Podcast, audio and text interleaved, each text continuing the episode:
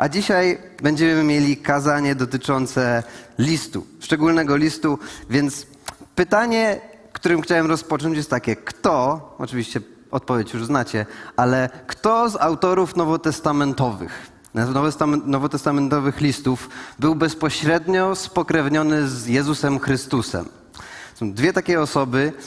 Autor pierwszego listu, Jakub, znamy dość dobrze. Mieliśmy całą serię w kościele poświęconą na nauczanie tego listu, ale jego brat, Juda, ma tylko krótki liścik, który jest gdzieś tam na końcu. Jak przechodzicie przez cały Nowy Testament, to wiemy, że tam są listy, które znamy, Rzymian, Koryntian i tak dalej. Na końcu jest objawienie, które ko kojarzymy, a jak się cofamy z objawienia wstecz, to jakoś szybko się dochodzi do listów Jana, bo ma aż trzy, ale po trzecim liście Jana jest ten jeden, list świętego Judy, który ma dosłownie jeden rozdział jeden króciutki liścik, który trafił do Biblii. Czasami możemy go zgubić, ale dzisiaj go nie zgubimy. Dzisiaj właśnie na nim się skupimy, jego treści, więc zapraszam Was serdecznie. Czytamy od pierwszego rozdziału.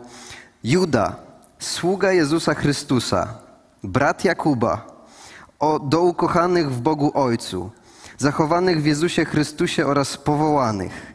Niech miłosierdzie, pokój i miłość będą waszym udziałem w coraz większej mierze.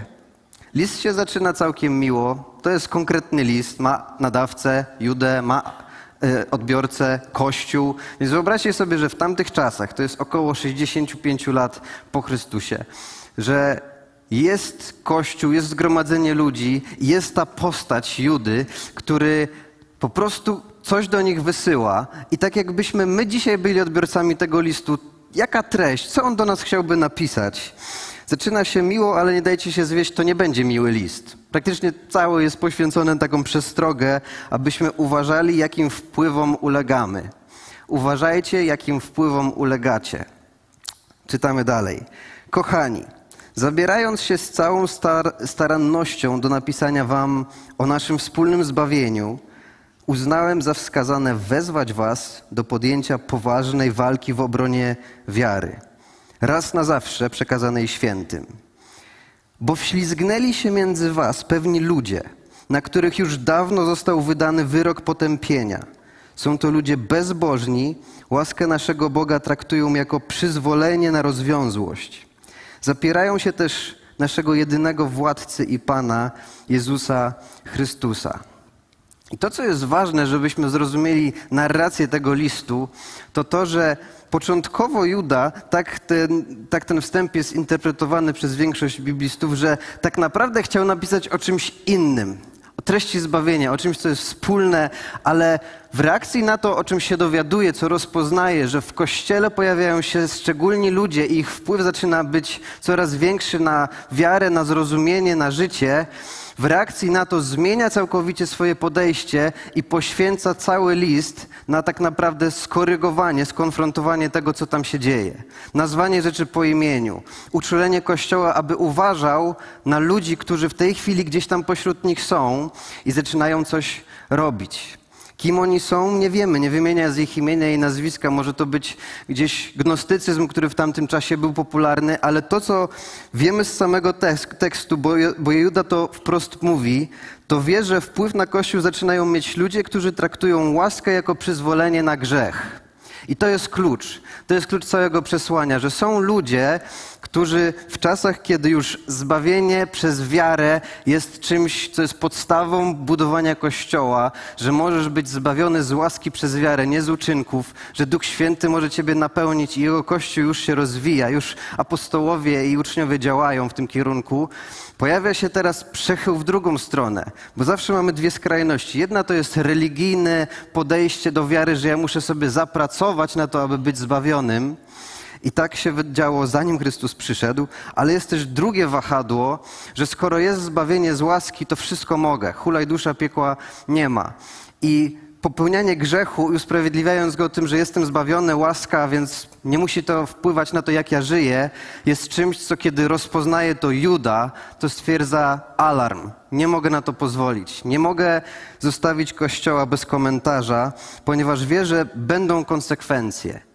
Wie, że to, jak żyjemy, to jak prowadzimy swoje życie, jak liderzy, jak ludzie, jak ludzie wierzący prowadzą swoje życie, to będą konsekwencje. Dlatego czytamy: Chcę Wam natomiast przypomnieć, Wam, którzy wszystko raz na zawsze wiecie, że Jezus wprawdzie wybawił lud z ziemi egipskiej, potem jednak wygubił tych, którzy nie uwierzyli. Również aniołów, którzy nie dbali o powierzone im stanowisko, lecz porzucili swój obszar działania. Zatrzymał w wiecznych więzach i w mroku na wielki dzień sądu. To samo stało się z Sodomą i Gomorą oraz położonymi wokół nich miastami, które w podobny sposób nurzały się w nierządzie i seksualnych zboczeniach. Są one przykładem słusznej kary wiecznego ognia. Mówiłem, że to nie będzie miły list, ale tak sobie myślę, gdyby ktoś był pierwszy raz, bo Kościół i Biblia to jest dokładnie te same cechy, kiedy ktoś dołącza do nowej grupy, w nowej pracy, wszyscy się już znają, mają wspólną historię, nawiązują do wspólnych wydarzeń, które przeżywali. I tutaj czytamy, jest dokładnie to samo. Juda pisze do ludzi, którzy znają ten cały kontekst historii hebrajskiej, więc przyciąga trzy wydarzenia, które dla nich są oczywiste, a dla dzisiaj dla niektórych być może kompletnie nie. Warto uzupełnić swoją wiedzę. Mówi o trzech wydarzeniach, które miały takie same konsekwencje. Ze względu na postawę, jaką ludzie przyjęli, czy nie tylko ludzie, wspomnę tu nawet aniołów, ze względu na postawę, jaką przyjęli, czyny, których się podjęli, były konsekwencje, które były dla nich dramatyczne. A być może znasz tę historię i myśl jest taka, że czasami nawet znamy tą treść, ale gubimy jej przesłanie. A przesłanie, do którego Juda tutaj nawiązuje, jest takie, że Bóg nie zatrzyma konsekwencji grzechu. Kiedy ktoś podejmuje jakieś czyny, to Bóg nie zatrzyma ich konsekwencji. Jeżeli to jest dla ciebie być może w tej chwili zamieszane, bo mówimy o Ewangelii, że Jezus spłacił grzech, zapłacił karę za grzech, to tak samo Bóg nie zatrzymał konsekwencji grzechu. Karą za grzech jest śmierć, ale on przekierował te konsekwencje na osobę Jezusa Chrystusa, który przyjął to na siebie i dzięki temu, że on przyjął karę za nas, możemy być zbawieni. On nie zatrzymał konsekwencji tego, co my robimy, ale przekazał to, przekierował to na Chrystusa, który wycierpiał śmierć na krzyżu i zmartwychwstał, abyśmy mogli mieć dostęp do życia wiecznego przez łaskę. Ale dalej konsekwencje naturalne tego, co się uwolni po jakimś działaniu, istnieją. I Juda to wie, więc wie, że kiedy ktoś postępuje w taki sposób, jak tutaj przytacza, będzie źle. Będzie źle i nie można w takim razie sobie tutaj pobłażać. A więc Bóg nie zatrzyma konsekwencji grzechów. Ale Juda się dopiero rozkręca, idzie dalej i posłuchajcie, zaczyna określać tych ludzi, tych nauczycieli, którzy żyją w niegodny Ewangelii sposób, którzy uważają łaskę jako pretekst do grzechu, zaczyna ich nazywać piewcami własnych snów. Piewcy własnych snów. To jest w Biblii. To Juda napisał, kuzyn Jezusa, syn Józefa i Marii. Ci z kolei, piewcy własnych snów, plugawią swoje ciała, gardzą zasadami i depczą chwałę wyższych bytów. Tymczasem nawet Archanioł Michał, gdy prowadził spór z diabłem o ciało Mojżesza, nie ośmielił się go dotknąć obraźliwym oskarżeniem. Powiedział tylko: Niech cię Pan ukaże. Ci natomiast znieważają to, o czym nie mają pojęcia, a to, co instynktownie, niczym nierozumne zwierzęta pojmują, lekceważą i ulegają zepsuciu. Biada im. Poszli drogą Kaina, dla zysków wplatali się w oszustwo Bileama, są jak ci, którzy poginęli w buncie Korego. Jak ktoś się trzymał przy Izraelitach i tak dalej, to teraz już prawdopodobnie nawet ciebie zgubiło nawiązania Judy. Ale dalej pisze, że w czasie waszych spotkań i posiłków, w których nieskrępowanie biorą udział i samych siebie tuczą, przypominają skryte pod wodą skały. Są niczym chmury bez deszczu, pędzone wiatrem. Są jak jesienne drzewa, zastane bez owoców, po dwakroć martwe, wyrwane z korzeniami przypominają dzikie bałwany rozszalałego morza, spienione własnym bezwstydem oraz zbłąkane gwiazdy, na które czeka gęsty mrok wieczności. Zostaniemy chwilkę w tym fragmencie listu. Wyobraźcie sobie, że oni faktycznie też otrzymali ten list i coś musieli z tym zrobić.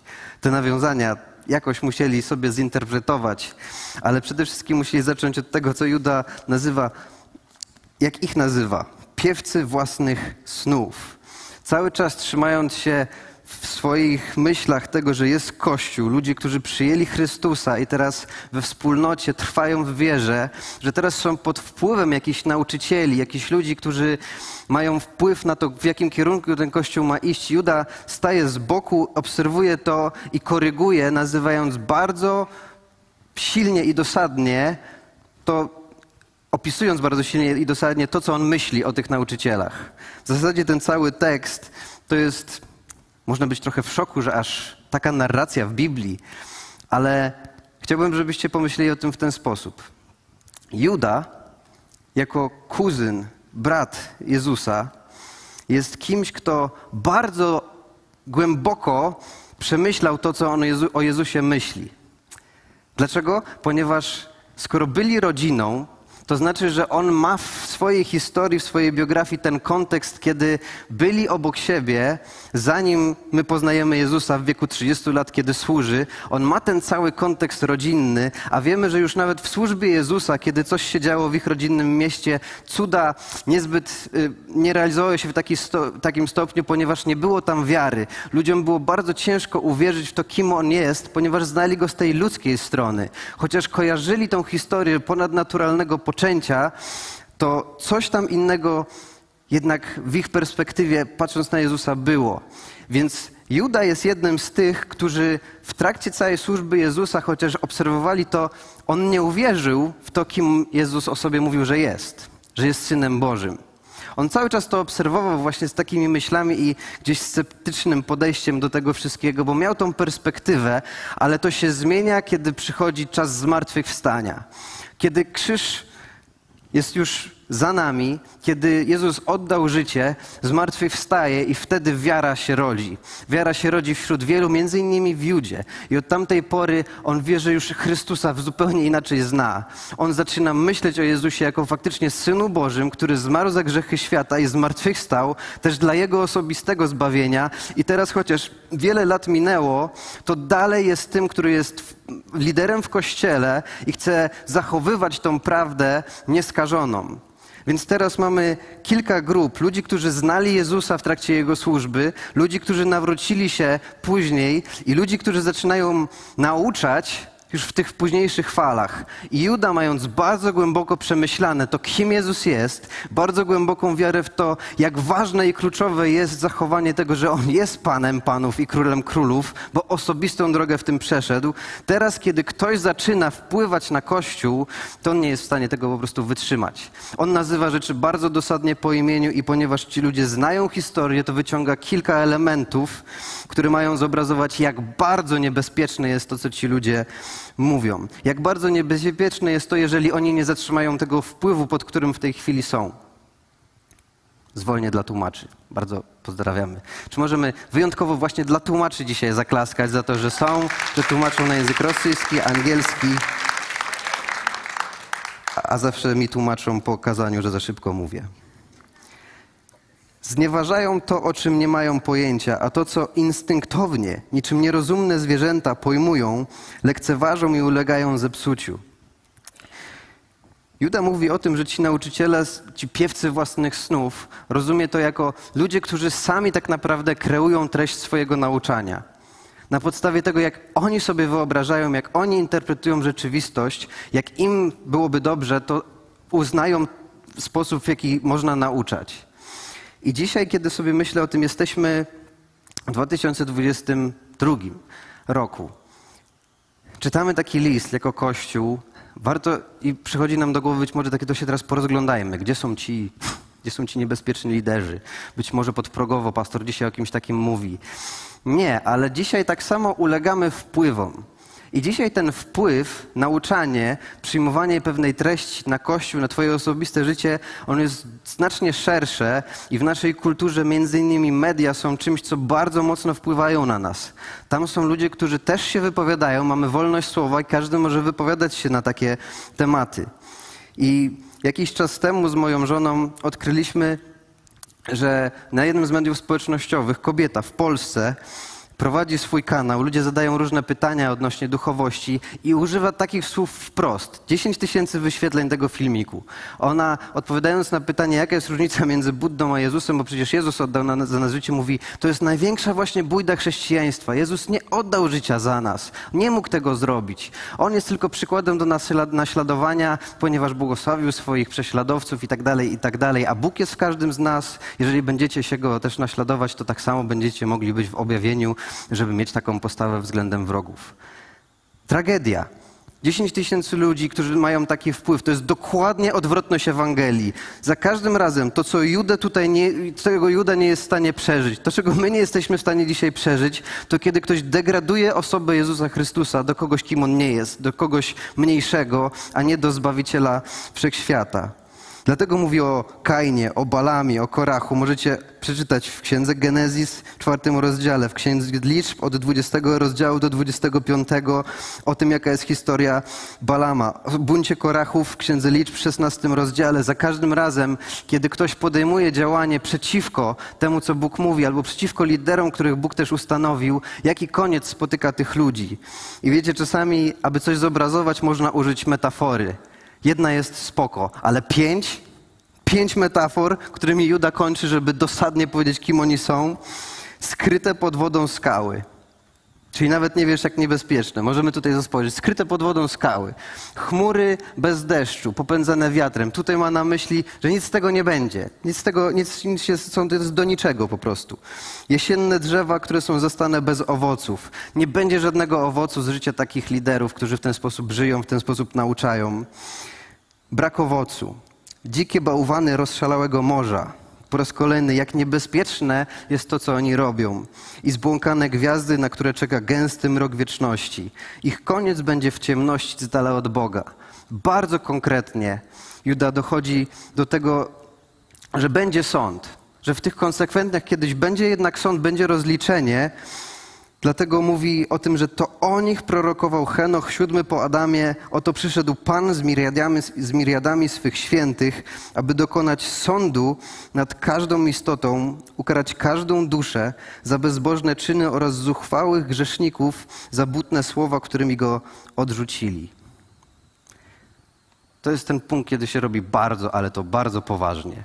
I nagle nawet wierzący, którzy mają pokój, miłość, łaskę, zaczynają się troszeczkę zastanawiać, ale to zaraz, zaraz. Kiedy mówimy o sądzie, to nagle mówimy o tym, że kiedyś będzie rozliczenie tego, w jaki sposób prowadziliśmy swoje życie. I przyjęcie łaski, że jesteśmy pod krzyżem, że jest Jego krew nad nami, jest podstawą do tego, że możemy czekać na ten dzień pełni nadziei, że będziemy w domu i pojednamy się z Bogiem. Ale pozostaje prawdą to, co cały czas Juda konfrontuje. Przyjęcie łaski nie jest przyzwoleniem na grzeszne życie. Bóg nie usunie tych konsekwencji, a wręcz Juda mówi wprost, że to właśnie dla takich ludzi ten sąd czeka. Którzy nie załapali, że właśnie chodzi o to, że możesz żyć w relacji, a nie możesz żyć po swojemu bez konsekwencji. I chcę uchronić Kościół, aby czasem nikt, kto tak żyje i tak naucza, nie miał wpływu na ciebie, bo skończysz tak. Nie wiesz, jak niebezpieczne skały nagle wpływają do, na jakie niebezpieczne skały nachodzisz. W jakim kierunku może twoje życie pójść. To ty możesz zostać pozbawiony owocu, który jest treścią tego, co Duch Święty chce robić w twoim życiu. To ty możesz skończyć tak jak oni, którzy jak gwiazdy upadające gdzieś kończą w ciemności. Dlatego warto sobie zadać pytanie, kiedy jest już źle? Kiedy powinieneś się zdiagnozować, kiedy powinniśmy się zdiagnozować, że być może w naszym życiu wpływy, jakie ulegamy, albo ludzie, którzy mają na nas wpływ, kiedy już jest źle? Czytamy od 16 wersetu. To ludzie skorzy do narzekań, żalu nad własnym losem i ciągle zabiegani wokół własnych rządz. Potrafią sypać pustymi pochwałami, a gdy zwęszą zysk, Gotowi są podziwiać nawet to, co ma tylko pozorną wartość. Wy natomiast, kochani, przypomnijcie sobie dawne słowa apostołów naszego Pana Jezusa Chrystusa. Powtarzali oni, w czasach ostatecznych pojawia, pojawią się szydercy skupieni na własnych bezbożnych pragnieniach. Będą to ludzie wywołujący rozłamy, zmysłowi, nie mający ducha. Kiedy jest już źle? Zobaczcie, tutaj trzy rzeczy przytacza tak naprawdę Juda, że kiedy w Twoim życiu, a być może w życiu kogoś, z kim masz, kto ma na Ciebie wpływ, jest tendencja do narzekania, jest ciągły ten żal nad własnym losem i ciągle zabieganie wokół własnych rząd. To są rzeczy, które Juda mówi, że powinniśmy zobaczyć i bić wtedy na alarm. Coś jest nie tak. Odłączyłeś się od tego, w jakim duchu Bóg uwolnił cię, żebyś mógł chodzić. Kiedy widzisz swoje, obserwujesz swoje życie i cały czas narzekasz, cały czas widzisz to, czego nie masz, cały czas masz tą perspektywę przegranego człowieka, któremu czegoś brakuje, jesteś nienasycony i to sprawia, że chodzisz w takim żalu, użalaniu się nad samym sobą, że jest tak źle, że wszyscy inni to mają lepiej, ale ty to masz źle i, ciągle, i to powoduje, ten młyn się sam nakręca, że jest to ciągłe zabieganie wokół własnych niezaspokojonych rząd, wokół własnych rzeczy. Cały czas to czujesz to pragnienie rzeczy, których nie masz, a potrzebujesz i musisz je zdobyć. To jest straszne miejsce być w takim miejscu. Straszne miejsce być. Wiecie o co chodzi.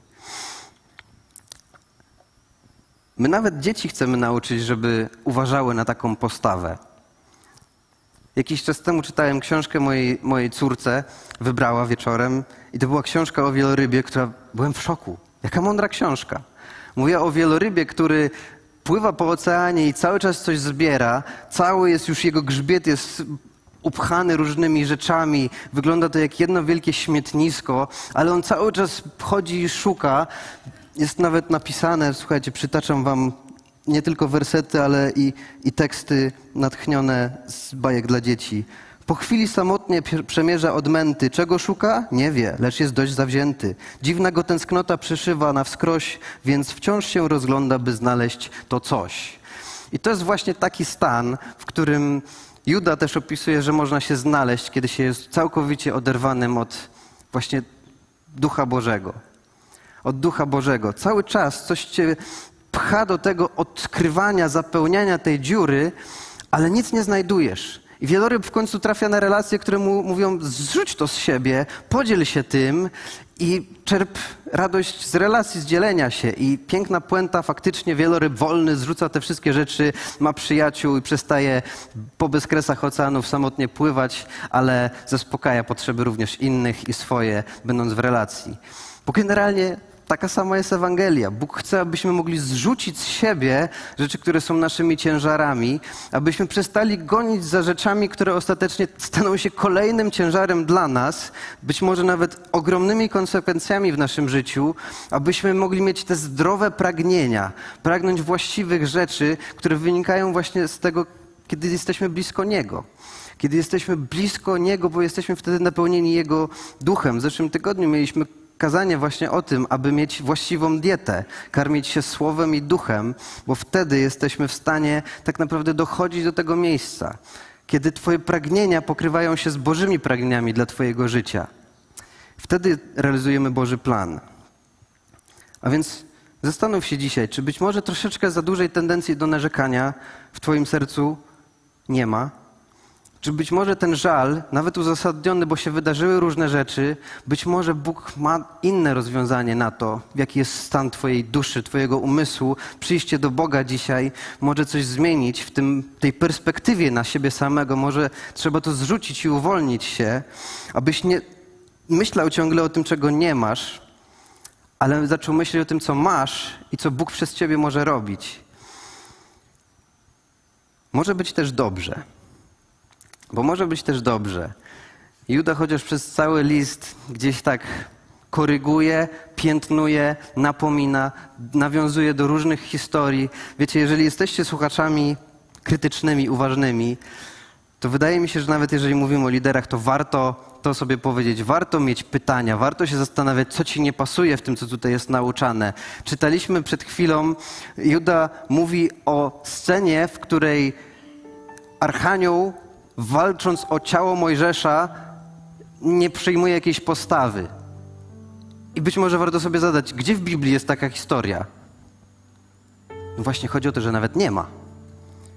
Że w tym liście słuchamy nawiązania do historii, która się gdzieś tam podobno wydarzyła, o której Juda wie i do, oni też wiedzą, bo do niej nawiązują, a my tego nawet nie mamy. W tej Biblii tego nie znajdziecie. Dlatego stworzyliśmy między innymi podcast czyli miejsce, gdzie rozmawiamy, pogłębiamy takie rzeczy. Tomek zadaje pytania, goście odpowiadają. Niedługo będzie nagrywany z pastorem Grzegorzem Boborykiem, biblistą, człowiekiem, który w głowie ma odpowiedzi na trudne pytania. Zadam mu to pytanie. Poświęćcie tam czas. Dzisiaj nie będziemy tego analizować, ale jak był kształtowany kanon Biblii? Dlaczego my właśnie takie rzeczy przyjmujemy, a innych nie? Dlaczego je chronimy i dlaczego są jakieś ramy w tym wszystkim? Warto sobie zadać te pytania, bo Juda nawiązuje do rzeczy, których tutaj nawet nie znamy. I to powinno nas wzbudzić do myślenia, to zaraz. To kto to? Kto to ustanawia? Kto to ustala? Pogłębiać swoje myślenie, ponieważ pragnieniem Boga jest to, aby właściwy wpływ się uwalniał na nasze życie, aby mogło być właśnie dobrze. Ale wy, kochani, budujcie się w swojej najświętszej wierze. Módlcie się w Duchu Świętym, trwajcie w Bożej miłości. Polegajcie na miłosierdziu naszego Pana Jezusa Chrystusa, bo ono prowadzi do życia wiecznego. Sami z kolei okazujcie miłosierdzie wątpiącym. Warto się zatrzymać na chwilę. Miłosierdzie wątpiącym. Ratujcie innych, wyrywając ich z ognia. Dla jeszcze innych miejcie współczucie przeniknięte respektem dla świętości, brzydząc się nawet tuniką splamioną przez ciało. Więc to ten moment, kiedy się nareszcie ta narracja zmienia. Kochani, kochani, kochani ludzie, wspaniali ludzie, może być też dobrze. Juda mówi o dwóch rodzajach rzeczy, które trzeba zrobić. Co robić dla siebie? Co robić dla siebie, aby się znajdować w tym właściwym miejscu? Buduj wiarę. Wbrew pozorom to się samo z siebie nie, nie wydarza. To jest Twoja odpowiedzialność. Czy Ty budujesz swoją wiarę, czy ją rozbudowujesz, rozkładasz na części pierwsze, patrząc na to, czego nie masz? Budujesz wiarę, czytając Biblię, będąc we wspólnocie, modląc się. Bud módl się w Duchu Świętym. Czasami słowa się kończą, więc Bóg ma dla nas nowe możliwości. Być może potrzebujesz takiej modlitwy, kiedy ktoś nałoży na ciebie ręce, abyś przyjąć Ducha Świętego, być może uwolnić nowe dary, sposób budowania się, który jest Tobie potrzebny, aby w tych ciemnych momentach mieć nowe narzędzia do modlitwy. Trwaj w Bożej miłości i miłosierdziu. Wbrew pozorom to jest aktywne zaproszenie. Czy czasem między niedzielą a niedzielą, kiedy Twoje życie się toczy, nie zapominasz o tym, że jesteś kochany? Że ktoś, kto jest autorem całego tego świata, Twojego życia, który ma moc, aby wszystko uczynić, wszystko zrobić, ma też plan dla Twojego życia, to ten ktoś ma dobre myśli o Tobie. Ma plan o pokoju, a nie o niedoli dla Ciebie.